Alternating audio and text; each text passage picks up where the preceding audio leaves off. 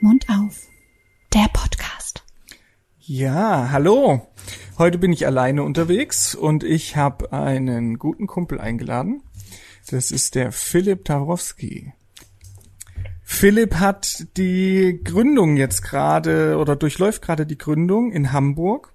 Und manche haben ihn vielleicht sogar schon mal in der ZM gesehen. Da hat er jetzt äh, ab und zu mal einen Artikel während der Corona-Zeit veröffentlicht über die Gründung, immer wieder über den aktuellen Stand.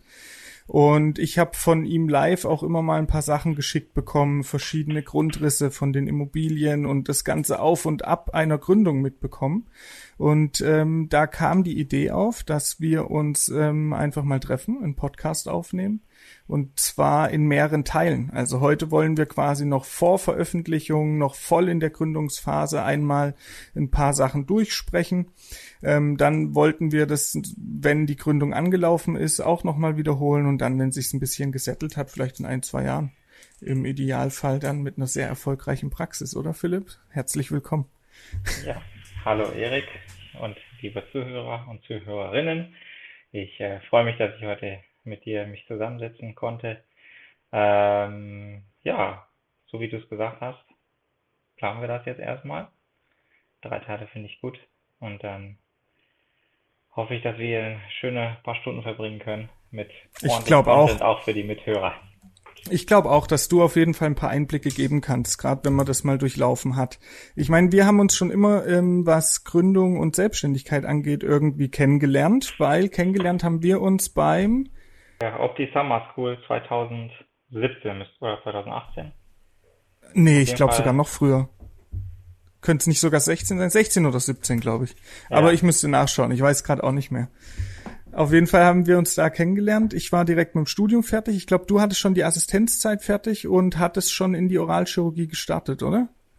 Ja, also ich war gerade noch in der Assi-Zeit tatsächlich und ähm, habe, soweit ich mich erinnere, dann äh, genau bei dieser Opti Summer School äh, gerade für mich die äh, war ich in der im, im Bereich die Entscheidung zu treffen Oralchirurgie oder Mundkiefer-Gesichtschirurgie. Und dann haben wir auch ja darüber diskutiert und ähm, und dann habe ich dich in die Richtung Oralchirurgie gedrängt, oder? Ja, es, es äh, ist ja eine fundamentale Entscheidung, weitreichend, äh, auch dann für die Zukunft und mit dem Aufwand verbunden. Ich war gerade frisch nach Hamburg gezogen zu meiner jetzigen äh, Frau, jetzt mittlerweile, damals noch Freundin.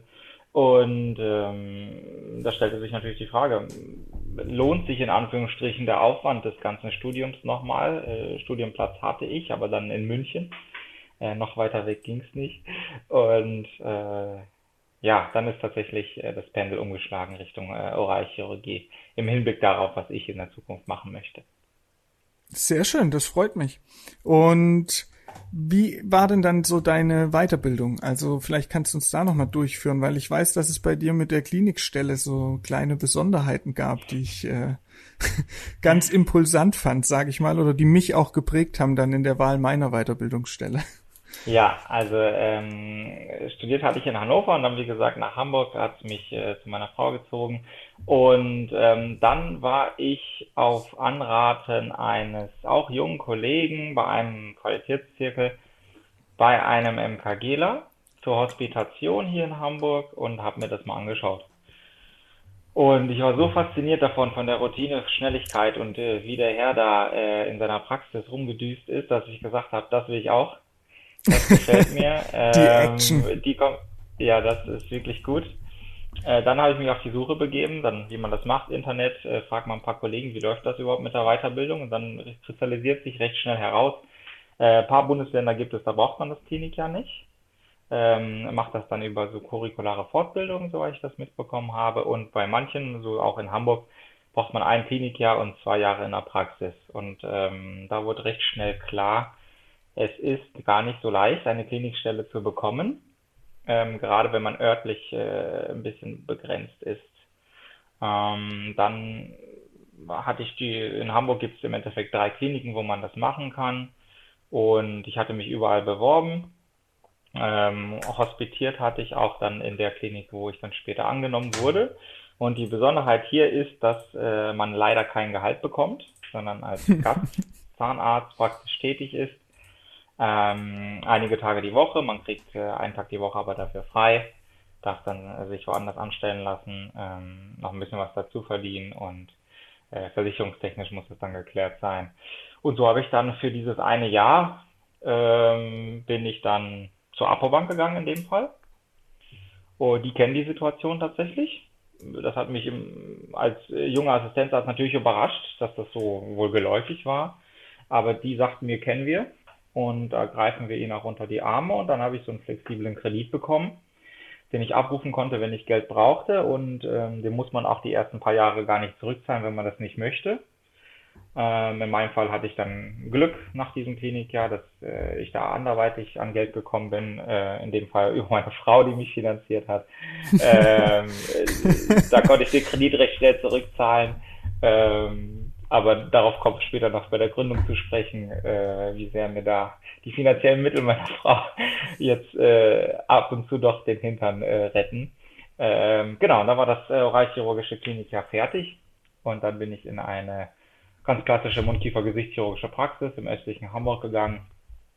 Habe dann nochmal zwei Jahre äh, ordentlich gearbeitet, ganz normal 40 Stunden die Woche von morgens bis abends und ja, das war meine oralchirurgische Ausbildung. Facharzt habe ich jetzt, oder Fachzahnarzt, ähm, wurde wegen Corona immer wieder verschoben, die Prüfung. Leider. Ähm, aber die äh, war, ist jetzt auch schon einige Monate her. Das hat dann glücklicherweise gut geklappt. Prüfer waren auch sehr nett. Und ähm, ja, das hat gut funktioniert. Jetzt äh, darf ich mich auch Fachzahnarzt für Chirurgie schimpfen. Ja, sehr spannend. Dann darf ich aus eigenem Interesse, bevor wir dann nochmal auf deine Gründung zukommen, nochmal vielleicht zur Klinikstelle ähm, so ein bisschen fragen, weil ich jetzt ja immer viele Kollegen treffe und da auch so ein bisschen mhm. frag, was die dort behandeln. Und mhm. das ist ja schon sehr unterschiedlich, in welcher Praxis oder in welcher Klinik sie sind aber die meisten haben tatsächlich nicht besonders viel eigene Operationszeit dann in diesem Klinikjahr. Ne? Also die sind viel dabei mhm. Ja. als er, erste Assistenz oder wie man das dann auch, je nachdem, wo man ist, nennt. Teilweise, das ist äh, in Stuttgart im Katharinenhospital, habe ich gehört, ist auch ganz viel Verwaltungsaufgabe, dann viel Ambulanz. Das heißt, du machst viel ähm, Beratungen, schaust dir viel an, planst viel und dann die OP macht aber quasi eigentlich der Oberarzt oder ähnliches, was manchmal doch ähm, sehr ernüchternd ist für, für die Kollegen, die jetzt so voll in der Klinik sind. Wie waren das bei dir? Also jetzt nur aus persönlichem Interesse. Ja, ähm, also es war so ein Mittelding von dem, was du gerade genannt hast. Ähm, man wurde ziemlich gut involviert und eingesetzt, äh, sowohl in der Ambulanz als auch ähm, auf Station und im großen OP und kleinen OP. Äh, zahnärztliche Eingriffe, also Extraktionen, Weisheitszähne, Wurzelspitzenresektionen, ähm, irgendwelche Fibromentfernungen, kleinere Tumoren darf man auch in Anführungsstrichen äh, selbst machen, unter Anleitung eines fertigen äh, Facharztes für Mundkiefer-Gesichtschirurgie. Ähm, beziehungsweise je mehrere, je mehr Monate quasi äh, vorangegangen, vorangeschritten das Jahr ist, äh, desto mehr wird man auch quasi alleine äh, dort gelassen, ähm, vor allem bei den zahnärztlichen Sachen. Ähm, aber große OPs wie irgendwelche äh, Tumorresektionen, ähm, großflächige Frakturen, äh, Orbiterbodenfrakturen und was da alles reinkommt, das macht man äh, nicht. Also habe ich nicht gemacht. Äh, ich war natürlich mhm. überall dabei, ja. ähm, ganz viele Dyskinapie-Operationen mit assistiert als erste Assistenz, aber ähm, selbst operiert dann, da muss man äh, offen sagen, nicht, nein. Ähm, konservative Frakturversorgung, absolut. Die braucht ja, man ja auch laut das macht man öfter, ne? genau. Äh, da habe ich äh, eine ordentliche Stückzahl, einen guten zweistelligen Bereich auch machen dürfen mit verschiedenen Schienungen beispielsweise und ähm, genau, also äh, ansonsten Sprechstunde gut involviert, ähm, Tumorsprechstunde, Lippenkiefer-Gaumensprechstunde war ich dabei, ähm, Implantatsprechstunde, also da hat man eigentlich alles gemacht, auf Station die Patienten versorgt, äh, dann vom Basis äh, quasi ähm, ähm, Versorgung von den Patienten mit den äh, Blutabnehmen, Zugänge legen. Äh, ja, das ist ja das Schöne, dass genau. man da dass man so ein bisschen diesen Kliniken, äh, klinischen Alltag mitbekommt, ne? Also ein bisschen ärztlicher das ganze Blutbild, Blutwerte, sowas. Das ist ja schon ganz spannend. Ja, das erste Mal Und, kommt man ins Schwitzen, wenn man dann plötzlich die äh, äh Pharmakologie neu lernen muss ja, ja, die ja. Patienten, jetzt, äh, äh, die auf Station sind, dann äh, Medikamente verschreibt da lohnt sich dann doch schon mal der Griff nochmal äh, in das Lehrbuch für Pharmakologie. Und ja, ich habe mir einen Amboss-Zugang gekauft. Also ja. ich habe seitdem, ich hatte in der Uni keinen Amboss-Zugang, war ja für uns nicht so relevant, weil wir ja nicht gekreuzt haben als Zahnmediziner. Ja. Ähm, aber nach dem Studium, quasi für die Weiterbildung, habe ich jetzt mir einen Amboss-Zugang zugelegt, damit ich doch mein medizinisches Wissen immer wieder ja. auffrische. Aber man, ich, ich habe den Eindruck, so ein Klinikjahr, also ein Jahr ist schon gut weil ich hatte jetzt so auch nach dem ersten Jahr das Gefühl, jetzt ist man so langsam drinne. Also man kennt die meisten Medikamente, man kennt die meisten Eigennamen der Medikamente, man hat diese ganzen Sachen mit Methotrexat, Bisphosphonaten, monoklonalen Antikörpern, alles irgendwie in seinen Schubladen und kann ganz gut agieren. Also ich finde so ein Jahr ist schon Klinikzeit auch berechtigt, dass wir das machen müssen. Ne? Also da, da lernt ja. man viel und auch viel früher, also nach einem halben Jahr wäre man noch nicht so weit. Ne? Also das Jahr, das braucht man schon auch, um diese medizinische Kompetenz zu kriegen, ist mein Eindruck. Ja, es ist irgendwie so ein Turnaround um den neunten Monat, hatte ich das Gefühl, dass du dann wirklich vollumfänglich involviert bist und du kennst auch die anderen Abteilungen. Du hast plötzlich ganz andere Krankheitsbilder, die deine Patienten auch haben. Ähm, du weißt, wo was abzustimmen ist. Ähm, du hast beispielsweise mal mitgekriegt, wie ein Defibrillator ausgestellt werden muss bei einem Patienten vor einer ITN wenn du planst, da irgendwie ein äh, ähm, elektrisches Messer oder so zu verwenden. Hast du ja vorher in der Praxis auch nie gehört von. Und ähm, genau, auch diese also allgemeinmedizinische Bild formt sich einfach ganz nett, was vielleicht äh, bei uns im Studiengang ein bisschen zu kurz kommt.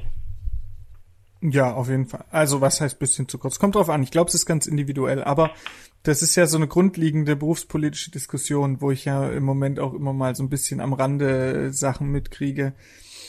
Deshalb mag ich das nicht, wenn wir sagen, es kam bei uns zu kurz, weil ich finde, wir haben die Grundkompetenz bekommen, um uns alles anzueignen. Also wir sind so weit medizinisch gebildet, dass du jedes Krankheitsbild und jede pharmakologische Wirkung dir aneignen kannst und dann nicht als Laie dastehst. Und ich denke, äh, am Schluss auch ein HNO oder ein Augenarzt ist äh, auch sehr selektiv dann ausgebildet. Also ich sehe uns da schon auch sehr medizinisch geprägt, muss ich das sagen. Stimmt, ja. Ja, okay. ja, sehr spannend, cool. Ähm, das, ich weiß ja, dass dein Papa Zahnarzt ist und dass mhm. der eine Praxis hat, ein bisschen weiter weg, klar, in der Heimat. Mhm. Aber wo kam dann der Wunsch her zu sagen, du machst Chirurgie und du bleibst auch in der Chirurgie? War dir das von Anfang an klar, dass du dann rein Überweiser und chirurgisch äh, tätig sein willst? Oder wolltest du erstmal die Chirurgie lernen und hattest auch den Gedanken, vielleicht wieder in die Praxis zurückzugehen, alles abzubilden mit einem Schwerpunkt Chirurgie? Oder ja. hast du es von vornherein gewusst? Also ja, du hast ganz richtig gesagt, mein Vater hatte seine Praxis in Gelsenkirchen, da war ich natürlich äh, recht häufig auch vor Ort. Ähm, also das Spektrum der, des Zahnarztes, der war, das war mir ganz geläufig. Ähm, Im Studium hat mich tatsächlich Kieferorthopädie noch sehr interessiert. Ich finde es auch immer noch sehr interessant. Ähm, habe auch beim Vizepräsidenten der DGKFO ein Praktikum gemacht hier in Hamburg. Und da ist mir aufgefallen, das ist mir zu wenig Action. tatsächlich okay. so interessant, das theoretisch tatsächlich ist. Ähm, in der Praxis finde ich das ein bisschen, ich finde, man sieht die Ergebnisse zu langsam und der Alltag ist mir zu monoton. Ähm, dann bin ich erstmal in die Assistenzzeit gegangen, eigentlich ohne klares Ziel, was mache ich später. Und dann kam es tatsächlich über diese Hospitation bei dem MKGler. Ähm, weil ich muss äh, gestehen, in, ich habe in Hannover studiert, da war damals zumindest die dentoalveoläre Chirurgie sehr mau, was wir gelernt haben in der, in der, in der, äh, im Studium in der Uni und ähm, ich hatte keine richtige Vorstellung, was macht man an Chirurgie in der Praxis. Äh, auch und vor allem wie. Ja, genau. Äh, in der Assistenzarztstelle durfte ich natürlich ein paar Zähne mal rausmachen oder mal mit der Fräse durch den Zahn gehen, aber da wurde einem auch nicht wirklich die Technik gezeigt oder eine gute Technik äh, vermittelt. Und ähm, dann dachte ich mir nach diesem MKG-Besuch, okay, ich glaube, da muss ich mich auf jeden Fall noch weiterbilden. Und dieser Wunsch der reinen Zuweiserpraxis kam dann tatsächlich mit der Ausbildung aus dem Fakt heraus, dass ich, so blöd es jetzt und sagen wir mal romantisch äh, ein bisschen es jetzt klingt, äh, aus dem inneren Gefühl, dass die Chirurgie, dass ich das ganz gut fühle, ähm, die chirurgischen Eingriffe. Also das fluppte einfach, muss man sagen. Ähm, ich wusste, wo ich welches Instrument ansetze ähm, ohne dass, also ich brauchte es nur mal zu sehen und dann konnte ich das ganz gut nachempfinden. Ähm, die OPs verliefen der, oder verlaufen auch natürlich immer noch äh, in der Regel sehr gut, ähm, komplikationslos, äh, die Ergebnisse sehen gut aus und da sagen wir mal, kam irgendwie meine äh, Liebe zur Chirurgie, äh, wurde dann entfaltet, nennen wir es jetzt mal. Und zu dieser feinen Chirurgie und wenn man dann schön näht oder so und den richtigen Druck auf den Knoten bringt, das ist ja auch so eine Sache, Feinfühligkeit, die man da braucht.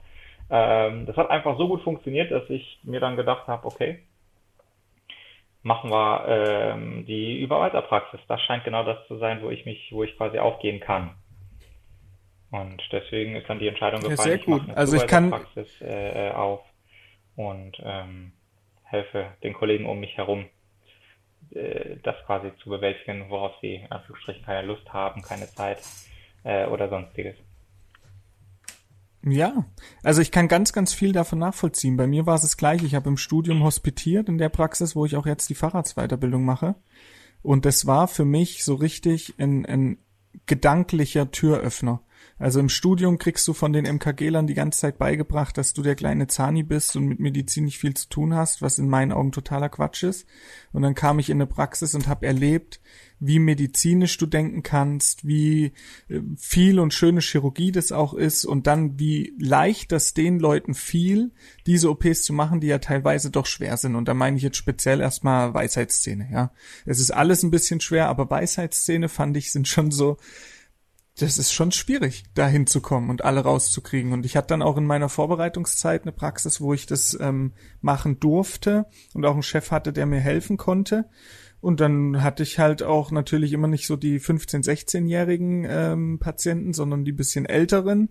Ähm, und bin auch gescheitert. Und da habe ich tatsächlich auch überlegt, ob's, ob Oralchirurgie das Richtige ist. Also das hat halt am Anfang auch dazu gehört und dann halt weitermachen und sich auch ein paar Sachen natürlich trauen, immer mit gewisser Verantwortung. Aber ich finde es auch ein richtig cooles Fach. Ähm, ja, geht mein Herz auf. Muss ja auch nicht jeder machen, ne?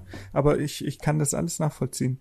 Ähm, und dir war dann klar, du willst selbstständig werden, überweisertechnisch zu welchem Zeitpunkt in der Weiterbildung hattest du das Gefühl, jetzt bin ich so weit, dass ich mehr oder minder alles eigenverantwortlich abdecken kann? Weil ich meine, Szene, Weisheitsszene, das kommt immer drauf an, wie viel man auch macht, das ist schon klar, aber du warst ja dann auch in einer äh, niedergelassenen Praxis, wo du extrem viel machen durftest, auch extrem viel Implantologie und so machen durftest, was ja nicht selbstverständlich ist. Mhm. Ähm, das heißt, du hast da sehr viel natürlich lernen können. Ähm, ich muss sagen, dass ich jetzt nach anderthalb Jahren, was dentoalveolär angeht, konservative Frakturversorgungen, Abszessinzisionen, safe bin. Implantologisch brauche ich immer mal noch jemand. Da bin ich froh, wenn jemand da ist, gerade wenn es schwierige Defekte sind. Die Standardsachen Sinuslift und bisschen GBR, das kriege ich schon auch mittlerweile gut hin. Ähm, größere Frakturen habe ich keine Routine immer nur mal gesehen. Also sobald es zum Verblatten geht, habe ich keine Routine. Einfache Brüche, Unterkiefer oder so würde ich mir zutrauen. Doppelte Fraktur oder wenn es zum Kiefergelenk oder so geht, nee, würde ich mir nicht zutrauen. Weiß auch nicht, ob das noch kommt. Also ich bin noch so, dass ich tatsächlich ein, zwei Jahre wahrscheinlich brauche in einem Umfeld, wo ich noch jemanden hab, der mir wahrscheinlich zur Seite stehen kann. Also wann war das bei dir, dass du sagst, jetzt, jetzt kann ich loslegen?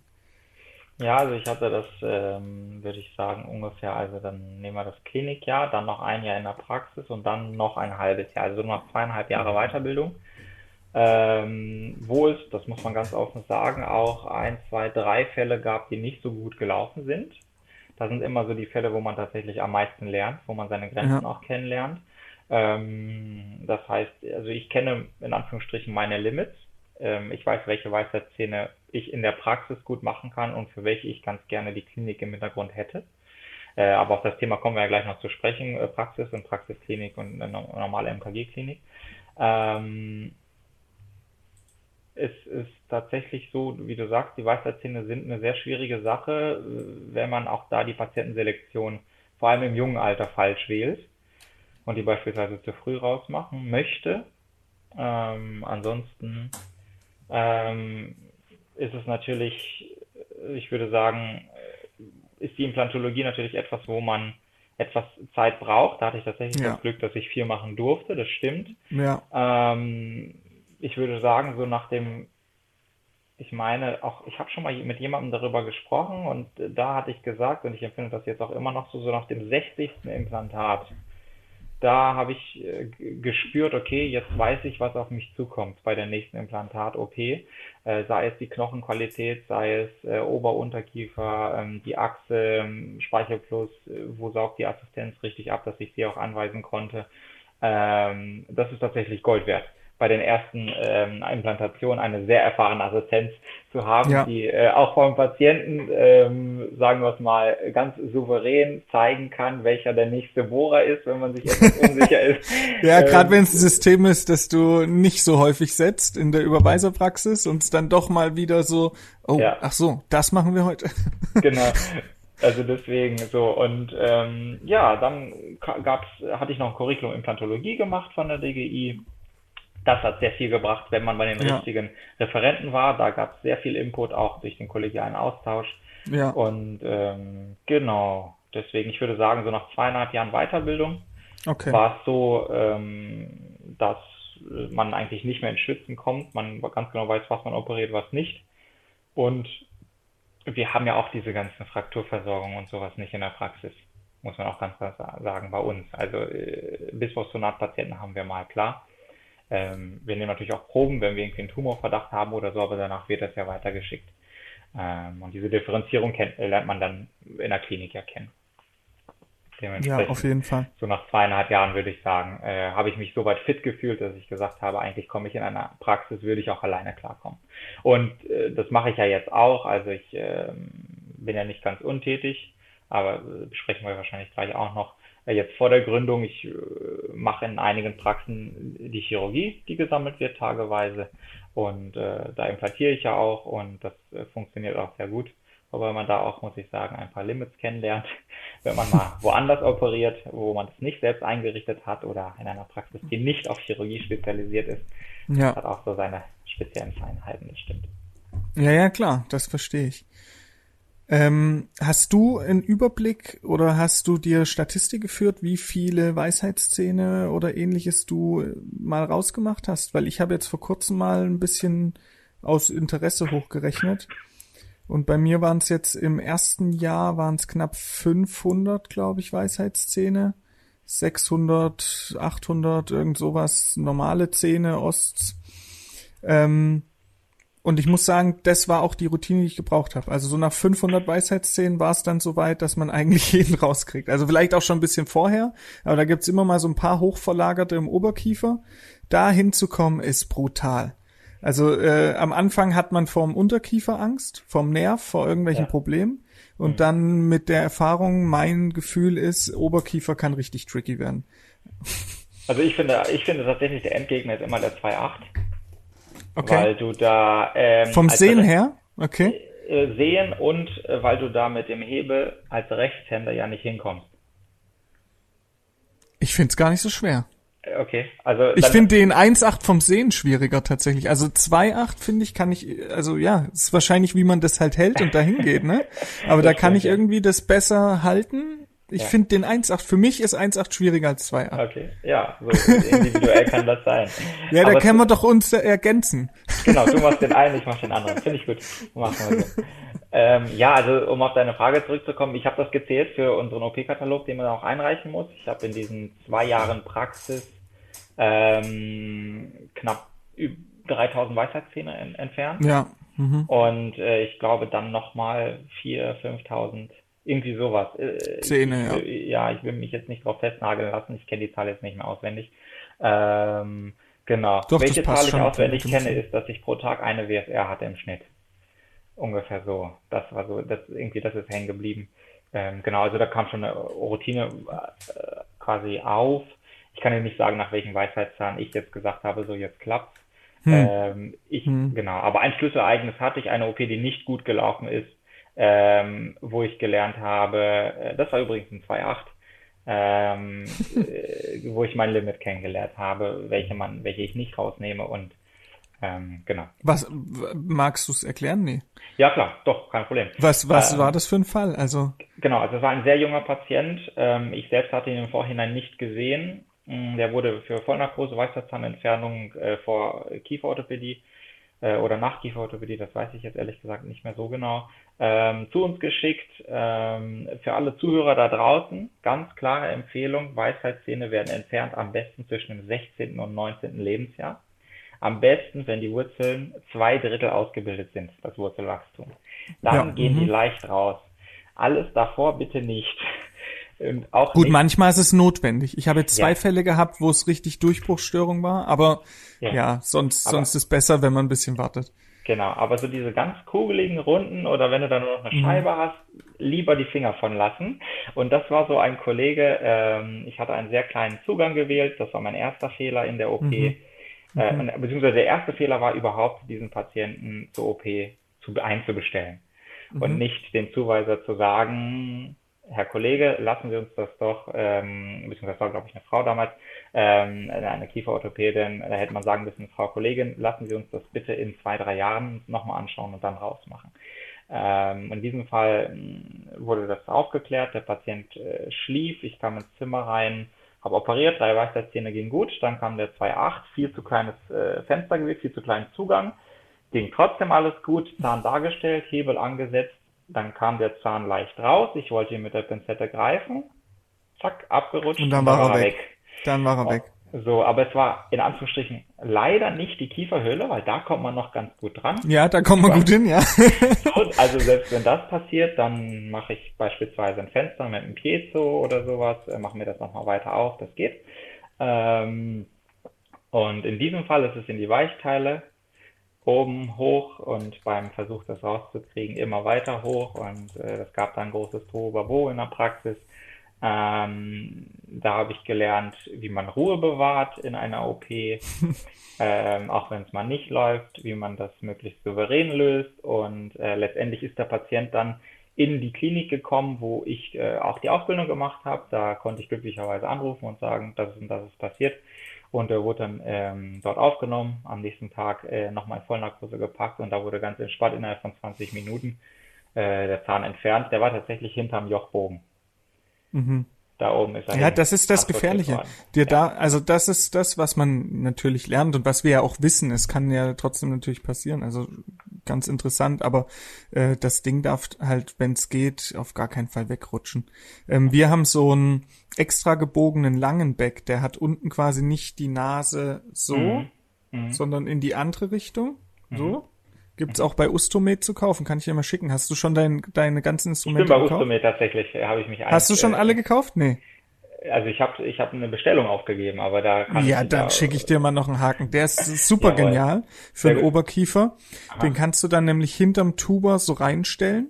Mhm. Und dadurch, dass die Nase nicht in die Richtung geht, sondern in die andere Richtung, bleibt der hinter dem Tuber so ein bisschen stehen. Ah ja, Und wenn du dann eins und zwei acht rausmachst, dann hast du immer den, den Haken ja. nach hinten drinne liegen und die Gefahr ist geringer. Die ist Also immer da und es Mhm. gibt immer wieder Fälle. Also kleine Mundöffnung, weit Ja. hoch verlagert, Mhm. vielleicht Patient zu jung, ähm, habe ich auch das Gefühl. Gerade dann, war, war das ein Mädchen, die Patientin? Nein, das war ein Junge, aber wir machen Echt? das Okay. tatsächlich so, oder ich habe, ich mache das jetzt so, dass ich da hinten immer ein Respiratorium drin habe. Ja, genau. Tuba Und jetzt, dieser genau. Haken, das finde ich, also ich übernehme es ja nur. Ich bin ja in die Praxis gekommen und mein Chef hat quasi früher diese Langbeckhaken einfach selber umgebogen. Hm. Und äh, mittlerweile gibt's die eben auch zu kaufen. Und ähm, das ist eben dieser Grund. Also du, du kannst den so reinstellen, wie als ob du ein Rasper da hinten reinstellst und dann hast du trotzdem aber noch eine Hand frei. Also ist Ja, ganz, klingt sehr ganz praktisch. cool. Voll gut. Ähm, ja, sehr cool. Danke, dass du das mit uns geteilt hast.